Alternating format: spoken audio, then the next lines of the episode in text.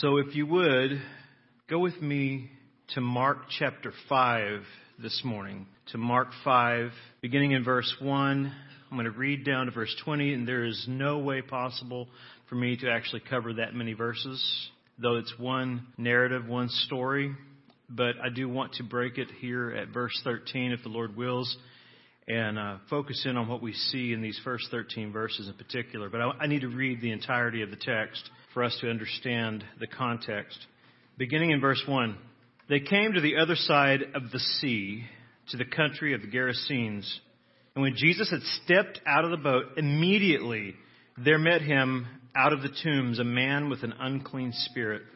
He lived among the tombs, and no one could bind him anymore, not even with a chain, for he had often been bound with shackles and chains, but he wrenched the chains apart, and he broke the shackles in pieces no one had the strength to subdue him.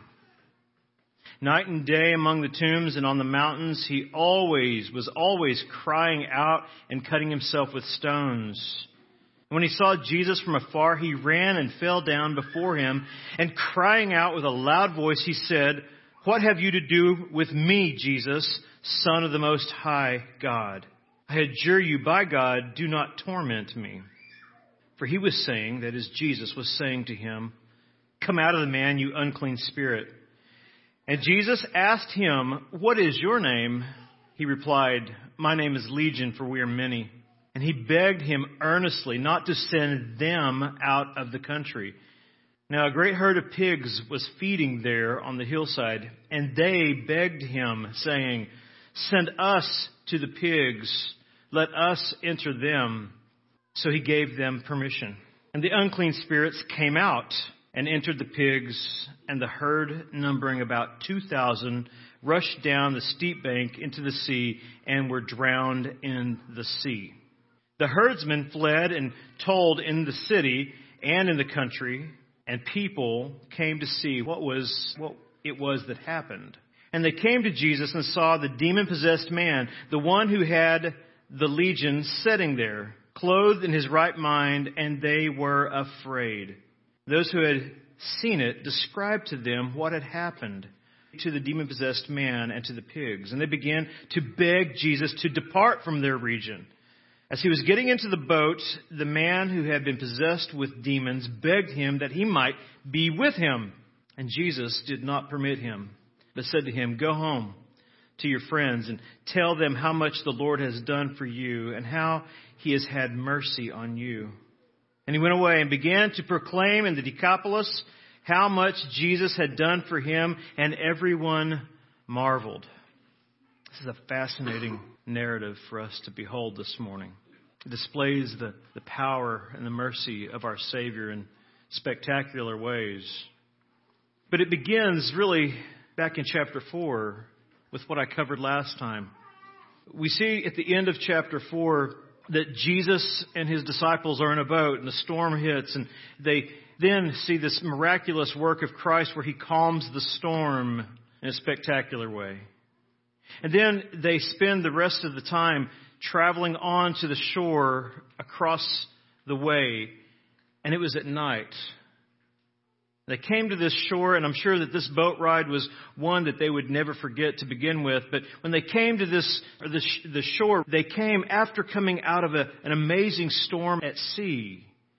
And we learned something about how this storm and how Jesus' power displayed there actually affected these men. And this is something that we should never forget. They, they saw great fear in their hearts whenever the storm hit, but when Christ settled the storm, there was a greater awe and fear that came over them. At the end of chapter 4, it says that they were filled with great fear after Jesus calms the storm. And as a result of that, they begin to ask each other, Who then is this that even the wind and sea obey him? Now, I could just imagine that this, this fear and this awe that came over them at that moment didn't leave quickly, right?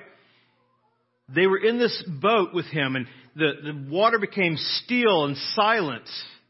And I think as they continued on their journey to the other side, and they silently rowed across this glassy lake to the beach there in the dark at night, I believe that they were still all the way across pondering that weighty question. Who then is this? And I'm sure that they were still in shock in many different ways. And when they were coming to the land and they beached there, I'm sure they were relieved when they hit the dry land and glad to be out on it and not on the sea any longer. And I'm equally sure that they didn't expect what was about to happen next. What we see happen next is they find themselves in a different kind of storm on dry land in this dark and demonized Gentile region. They come to a storm here in chapter 5 that they had never seen before. This storm in chapter 5 was not a natural storm, but rather a demonic or spiritual storm. And it swept down on them in much the same way as the storm on the sea. It swept down on them violently and powerfully. Just look at verses 1 and 2. They came to the other side of the sea to the country of the Gerasenes, a primarily Gentile country. And when Jesus had stepped out of the boat, immediately is the word that Mark uses. Immediately there met him out of the tombs a man with an unclean spirit, that is, a demon, fallen angel. And it seems that when you read this, there is no pause from the time that Jesus gets out of the boat and hits dry land, and this man takes notice of the one who has landed there to threaten his kingdom. His feet hit the shore, and then there was an eruption of a demonic storm that took place. Can you just imagine the scene? Immediately, he says, when they get out of the boat, in the darkness of night, this is when this is taking place. In the darkness of night, immediately they hear the screams of a demonized man, and then they see him. They see a naked, blood-stained, and scarred-covered maniac rushing down on them with violent intent. Like I said, they had never seen anything like this. In any synagogue, this is unique here. This was something that was surprisingly unique. It, it, shocked and terrified these men. It, it should have terrified anyone who would see this kind of demonstration of evil contained in one person. It shocked them all except for one. There was one there who was not shocked whatsoever by this event and the storm that came bearing down on them. And that one is Jesus the Son of God. And here's why he wasn't shocked. 1 John 3 8 tells us why. In 1 John 3 8, at the end of it, we learn why Jesus was unshaken and unshocked by this demonic confrontation. It says here that the reason the Son of God appeared was to destroy the works of the devil. And back in Mark 5, we are being given an immediate illustration of this. Here we learn Mark's very reason for writing and recording this demonic storm that we see taking place here. This storm takes place to put Jesus' eschatological promise and power on full display for all of us to see. It puts it on display because this violent storm reveals something about Jesus they had not seen before. Just like when they were on the sea. This violent storm revealed Christ's sovereign and supreme authority over demons, over the unnatural world, the spiritual realm. And not only did it do that, it also revealed something they hadn't quite seen either in the way in which Jesus reacts to the demoniac himself. This violent storm revealed the freeing power of the salvation that Jesus brings to the most helpless of men. So before we get into this very much further, let me, let me make something really clear about what Mark is saying and what he's not saying. This is not a, a, a theological paper on, on what it means to be demon possessed or how to be demon possessed or how to be exorcised if you are demon possessed. That's not what this is about. This is, this is a narrative that's, that's not meant for us to focus in on the power of demons. That's not the point.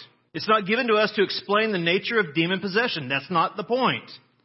This narrative is given to us in order to help us focus on the omnipotent power and authority of Jesus over all things, including demons. And this narrative helps us see that.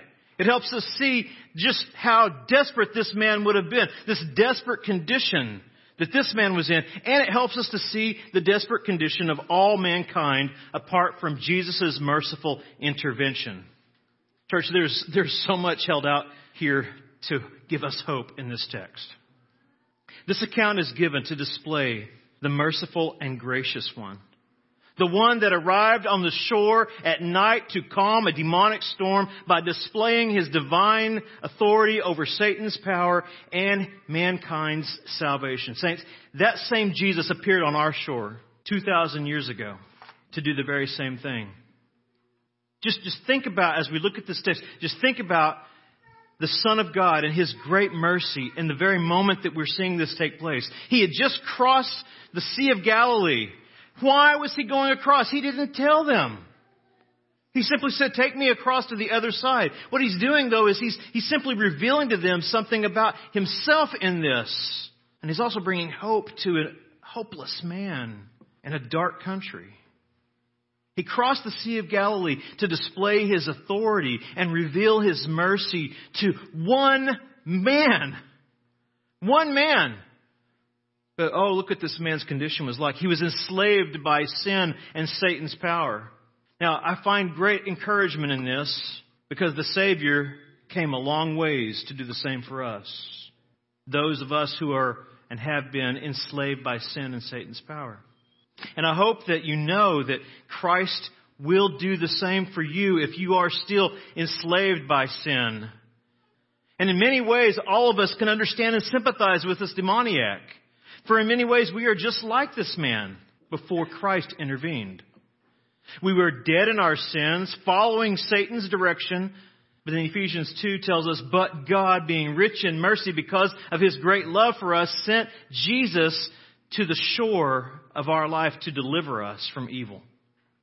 This story, this demoniac story here is given to us by Mark to help us see not just the glory of Jesus, but the state of our own spiritual condition before Jesus mercifully intervened and delivered us from sin and Satan's power.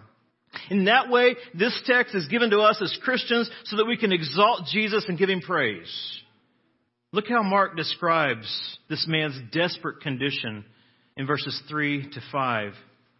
He takes a break from the arrival to give us some insight into this man's desperate and hopeless condition. He, he, he describes him as one who came out of the tombs in verse 2, and he lived among the tombs, and no one could bind him anymore, not even with a chain. For he had often been bound with shackles and chains, but he wrenched the chains apart and he broke the shackles in pieces. No one had the strength to subdue him. Night and day among the tombs and on the mountains, he was always crying out and cutting himself with stones. What a, what a wretched picture this is of what sin and Satan does to a man or a woman. And listen, as you, as you, as you look at that text, this is what you need to understand about this description. This could have been you. This was you to some degree. And so when you, when you look at this description, Mark's telling you to look at this description so that you would be humbly amazed at your own deliverance, your own salvation. Because this description of this man should echo in your own heart as one that described you before conversion, before Christ entered on the shore of your life and displayed his glory and drew you to himself. The description of this man, when you read it and you don't separate the Savior's mercy from this demoniac's misery, here's what you begin to see. Something that's very, I think, eye-opening to me. This man is both terrifying, that's very clear. No one could bind him. He had great spiritual power at work in him that he could do the supernatural. He could do things that we couldn't do. But it's not just terrifying when you read this. This man's condition is heartbreaking. Think about why it's heartbreaking. Think about this. This man was someone's son, maybe someone's brother, one who had been loved by someone at one point in time and embraced, but now he was exiled and he was enslaved by evil. He was now, according to this text, self-destructive. He was dominated by evil impulses. And notice where he lives. He lives in the tombs. What an evil and depressing place that would be. And as a result of living among the dead, it was likely that he would be riddled with disease as he lay there among the decaying corpses. He was a living dead man. He looked like one and he smelt like one. Sin had permeated every bit of his being. Satan's power was leading to destruction, to destroy the image of God in this man and distort it. In verses 3 to 5, we see the darkness of evil and the shadow of death looming over this man and where he dwells. In verse 3, we notice where he lives. He lives again, as I said, among the dead. He must have had a defiled and decaying odor wherever he went. Verse 4 indicates that at some times, at differing times, he must have at least had some form of rationality. He must have had some form of clarity. And in that time, he allowed people, others around him, to chain him for their protection and for his. But the chains couldn't restrain the evil within this man. Then in verse 5, we see the self-destructive nature of this evil within him. And he was, as it says, crying out night and day in misery, cutting himself, simply doing this to find a way to be set free from evil's presence. But he couldn't do it. He nor others around him had the strength to subdue the evil within him. Church, this, this well describes man's inability to find freedom and peace on his own, in his own strength. This man, his whole life was full of hopeless effort and engulfed in spiritual darkness and bondage. And here Mark is helping us understand this man's truly hopeless condition apart from Jesus. This man's condition, I think, also helps us to see what sin leads to if Christ doesn't intervene. Sin leads to separation from God, exile. Sin destroys all hope in life. It leads to destructive behavior. And sin ultimately leads us to the grave. Sin puts us in bondage. It enslaves us. And here in Mark 5, we learn that, that something I think is very important for us to grasp and something we should praise God for in the sense that we have recognized this in ourselves. But here we learn that no human power or effort could restrain the sin in this man or set him free from its power. No human power could do this. It couldn't be done by his own effort, by others around him, by his exercise of energy and his will. Nothing could do this until Jesus, the Prince of Peace, the mighty God, appeared and drew this wicked man to himself. And that's what we see happen in Mark 5 6. We see Jesus show up on the shore to give hope to a hopeless man. Look at verse 6. Just notice how quickly we go. Even from verse 2, if you jump from 2 down to 6, that's actually one continued thought. And when he saw Jesus from afar, he ran and fell down before him. This desperate man falls before him. Now, I don't know that he was coming there to worship him. I think he was coming there to attack him. I think he is simply compelled to fall before him because of what God is doing through this confrontation. What happens in verse 6 is something I think that we could probably, in some sense, categorize as a picture of irresistible grace. I think we could categorize it that because, as that because the demons, though the man didn't know who Jesus was, the demons did. They immediately recognized Jesus' holy presence on this dark shore that they had inhabited. And even though they, I don't believe that they were coming down to worship Christ, they did know they must submit to Him when He appeared. They must bring their hearts, if you will, low before Him, for He is in control of them. But providentially and gloriously, that's not all that happens because Jesus had a plan for this event.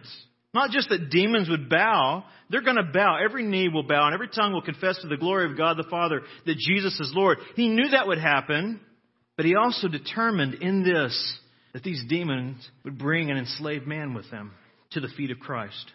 He did that because ultimately that's why Jesus journeyed across the sea. This was his merciful plan from the beginning. He came to this dark shore for the sake of one hopelessly enslaved man. What, what a merciful and powerful Savior we have in Christ. He did that for us. Think about your conversion. Think about what He did to pursue you and to draw you to Himself and then save you by His work and save you to be glorifying to Him to bring Him honor and praise throughout your life and be a testimony to His power. That's what Mark wants us to see when we read this text. In verse 6, he wants us to see that when, when our Savior arrived on the shore here, he, he turned the tables on the demons. They had been the ones in control of this man up to this point. They had been dominating him, but now when they see Jesus, they must come and submit to his domination, to his authority over them. And it appears like, as I th- said, the demoniac himself, he didn't know who Jesus was in his mind, but the demons did. So the demoniac does what the demoniac had been doing throughout this time. When visitors came, he would rush down on them to violently attack them. That's what he seems to be doing here. But these demons that were inside of this man, they knew exactly who Jesus was. And when he rushed down to bring violence in a storm of hate and evil, these demons in Christ's presence had to bow and declare who he is, though grudgingly with teeth clenched, they still had to praise his name. Notice the agony that's going on in this man's, even his, his description here of his cry. He cries out in verse 7 with a loud voice and said, What are we to do with you?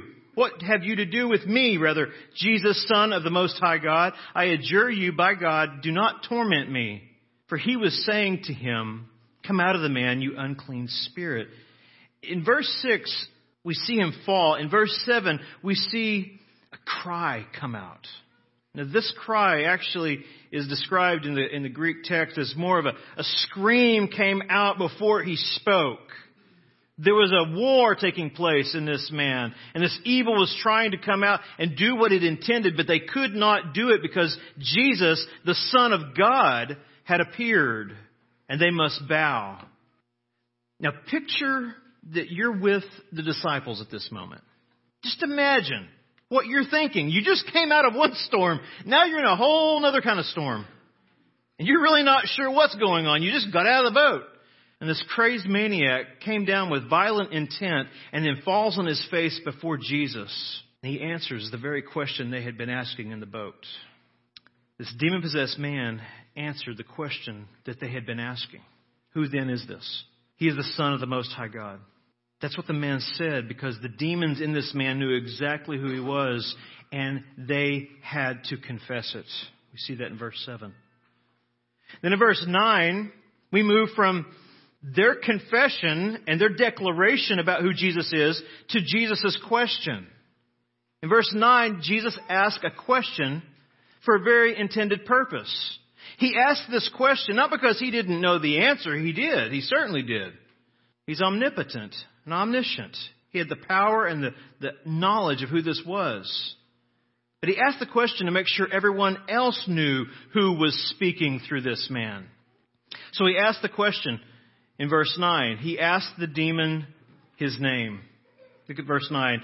And Jesus asked him, What is your name? He replied, My name is Legion, for we are many. Talk about schizophrenic.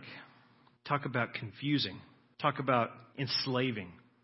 When the, the demon answers Jesus' question and reveals the name of this presence in this one man, the demon in reality is revealing the intensity of this man's desperate condition. The demon confesses that they are legion, implying they are many, they are unified, they are powerful, and they are bent on destroying this man. In the Roman world, the term legion was very familiar. Jesus would have understood this term, the disciples understood the term.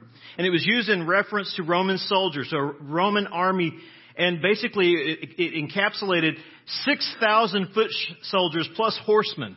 And Mark isn't trying to tell us that there were literally 6,000 demons in this man. That's not the intent. But what he is telling us is this. There were many in this man dominating him and they were intent on destroying him. They were unified in their purpose. They wanted to do whatever they could do to distort the image of God in this man, and then if they couldn't do that, destroy him from existing. Again, saints, this, this would have been an absolutely shocking moment in time. Imagine if you're the disciples, you're sitting there, and you hear this man speaking with his eyes ablaze, his teeth gritted, and then this voice coming out that was almost unearthly. It would have been a shocking revelation to them. But the answer of the demon didn't shock Jesus. It didn't worry him in the least. Look how Jesus responds to the man's answer. This is, this would have been like an amazing statement that would just shock you to hear this man say that they are legion in verse 9. There's a host of demons dominating this man. But that's not how Jesus responded. He didn't respond in shock and awe here. He actually, if you go back and look at it, verse 8 responds like this Come out of the man, you unclean spirit. Jesus simply responds to this host of demons by divinely commanding them all to come out by the word of his power. And he does that so that this, this tormented man and all who see this, all who read this, will see clearly who alone is in control of this event. Do, do you see it?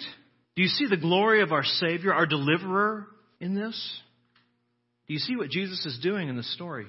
He's revealing what he said in chapter 3. He's revealing that he came to set captives free and bind the strong man and then plunder his house. He's putting it on full display. The very thing he had just taught them. He's saying, look, I'm doing this. His kingdom had come. He's reigning. He's working. He's promising. And in a greater degree, when he comes again, he'll complete this work and remove all those strong men, all those evil influences from the earth. Jesus is using this providential encounter with this man to reveal something spectacular, to reveal the glory of his true nature. And he's doing that so that all who have eyes to see can now clearly see that it, he has the power to destroy the works of the evil one. And he has the mercy to set spiritual captives free. I mean, what a merciful and powerful deliverer we have in Jesus, the Son of God. There's no other religious figure in history that can come close to what we see in Christ. He is truly God and truly man. Truly powerful over all things, including demons, and truly merciful to those who are spiritually oppressed. He has both the power and the compassion that we need today even as we still find ourselves in a storm with spiritual enemies. He can still do what he did here. He can still bind our enemy. He can still destroy sin's enslavement and he can still grant us eternal freedom and peace. And he can still draw us to himself just like he does with this man here irresistibly. Notice that in Mark 5, that Jesus is the one that the demoniac was irresistibly drawn to on that stormy night. And here's something you need to think about. Are you drawn to him? Are you born again? Are you still enslaved by sin? Are you tired and tormented by the storm of sin in your life? If you are, look to Christ. He has the power and the mercy to set you free from sin's power and penalty because he is the all sufficient and glorious one. In verses 10 to 13, we see how powerfully our Savior truly is. Look at verses 10 to 13. After the demon responds, here's what takes place in verse 10. And he begged him, begged Jesus earnestly. Notice this dominating force over this man is now reduced to begging. It's reduced to begging in the presence of the true king. He begged him earnestly, do not send them out of the country. And now a great herd of pigs was feeding there on the hillside. And they begged him, saying, Send us to the pigs. Let us enter them. So he gave them permission. And the unclean spirits came out and entered the pigs, and the herd, numbering about 2,000, rushed down the steep bank into the sea and were drowned in the sea. In verse 10, we find this spokes demon for the host of demons within this man. This the spokes demon is now begging with Jesus to not cast them out, but rather send them into a herd of pigs. And then we see that Jesus allows this request. But this is intentional. This was his plan from the beginning. He allows this request to illustrate again his sovereign authority over them and his mercy toward this man. Look at verse 13 again. He gave them permission. And the unclean spirits came out and entered the pigs, and the herd, numbering about 2,000, rushed down the steep bank into the sea and were drowned. What a horrific sight this must have been. What a startling and shocking sight this must have been. Here we see unclean spirits come from this man out of him and immediately enter into some 2,000 pigs. And then what do they do? They rush headlong right down a cliff and are drowned in the sea. Can you just imagine this scene in your mind? Can you imagine how the man who had been delivered was seeing this scene at the moment? In one moment, this demon possessed and tormented man is listening to a host of demons speaking through him, begging Jesus through the use of his own vocal cords, and then all of a sudden, in the next moment, we, we suddenly find that there is an immediate sense of peace and transformation that takes place as the demons depart from this man's body at the command of Jesus, our Lord and our deliverer.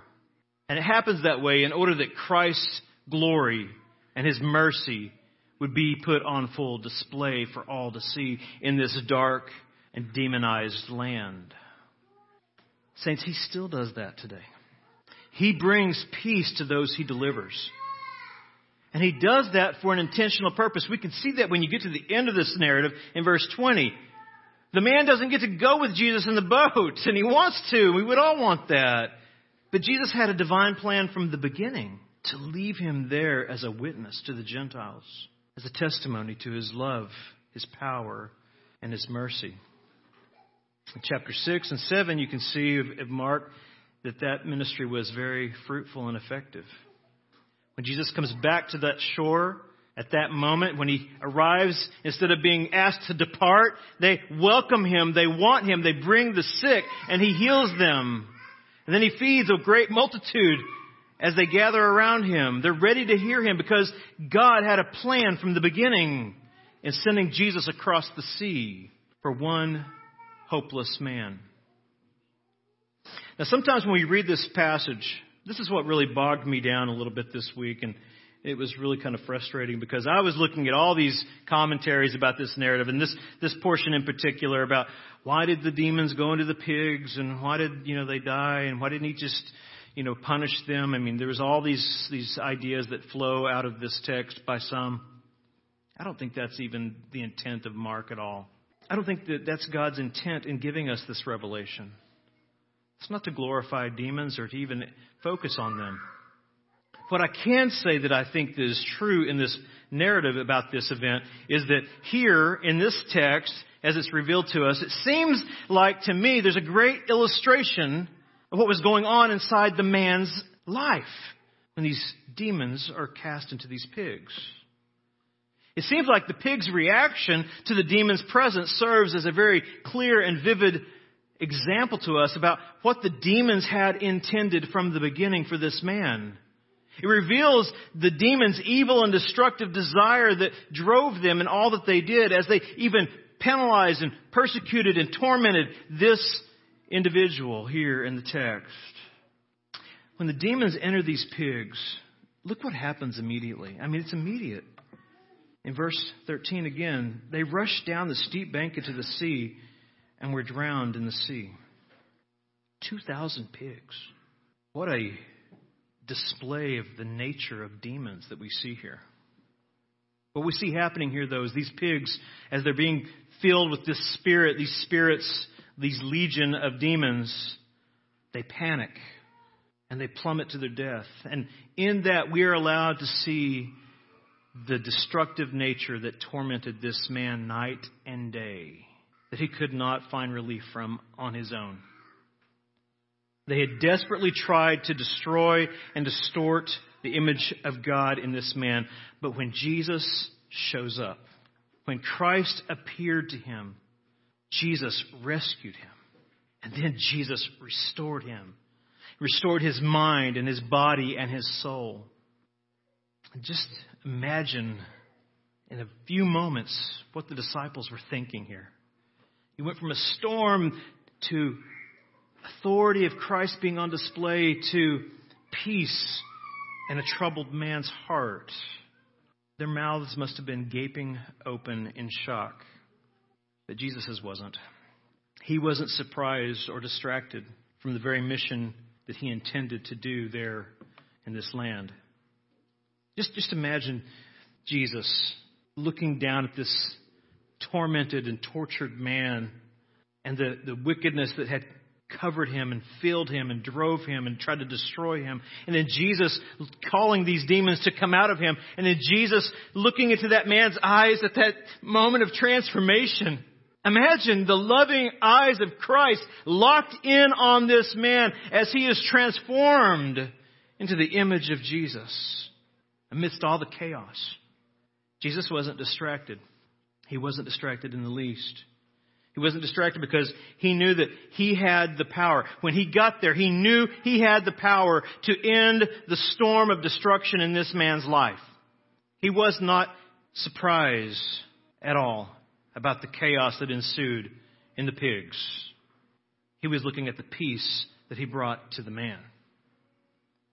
Folks, as, as I read this text and I try to think through it and think about how we should approach it, here's what I, I think that we ought to think about this morning. This same Jesus has the power to end the destructive storm of sin in your life. He has been mightily revealed to us here for this purpose, to show us that He came to deliver us from sin's power and grant us a sound mind, peace with God. And I, and I want you to find hope in that this morning. I want you to find hope in that this morning when you find yourself like the disciples in the middle of a spiritual storm. When things seem out of control and chaotic and you wonder why God brought me here, you can have great comfort in knowing that your sovereign deliverer is with you in that storm. And he will even use it to make you an ambassador of his grace in the midst of chaos. That's what happens with this man.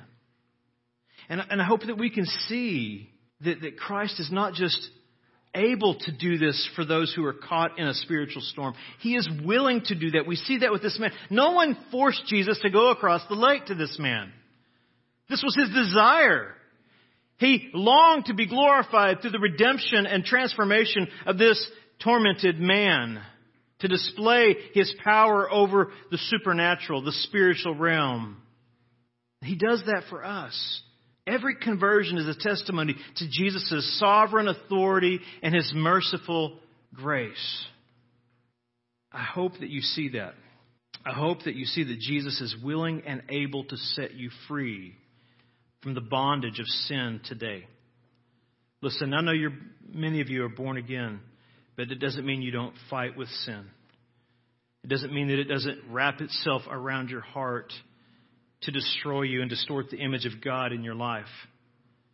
And Jesus wants us to know in this text that He came for this purpose, not just to redeem you, but to sanctify you and bring you to Himself.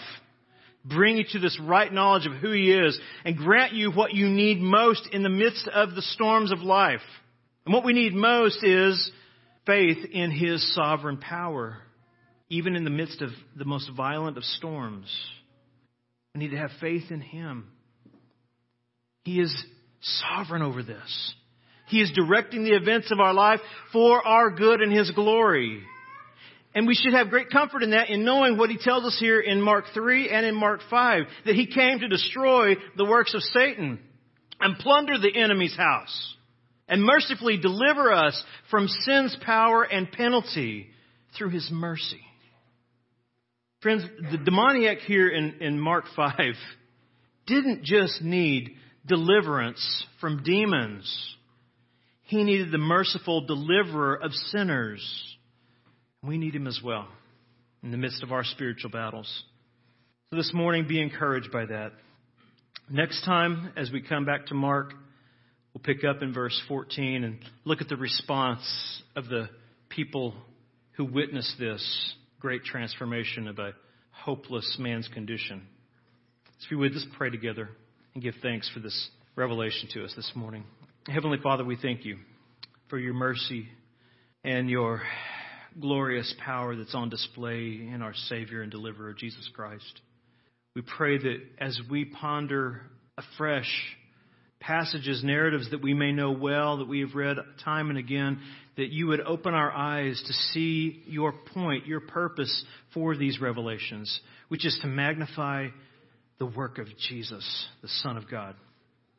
Help us to submit to these revelations in a way that, that we will bring you praise, that we will respond with thanksgiving, that we will respond with repentance of sin and conviction of sin, and that we would put our faith fully and totally in the work of our Savior and rest in His sovereign plan for our life and protection. We pray all this in Jesus' name. Amen.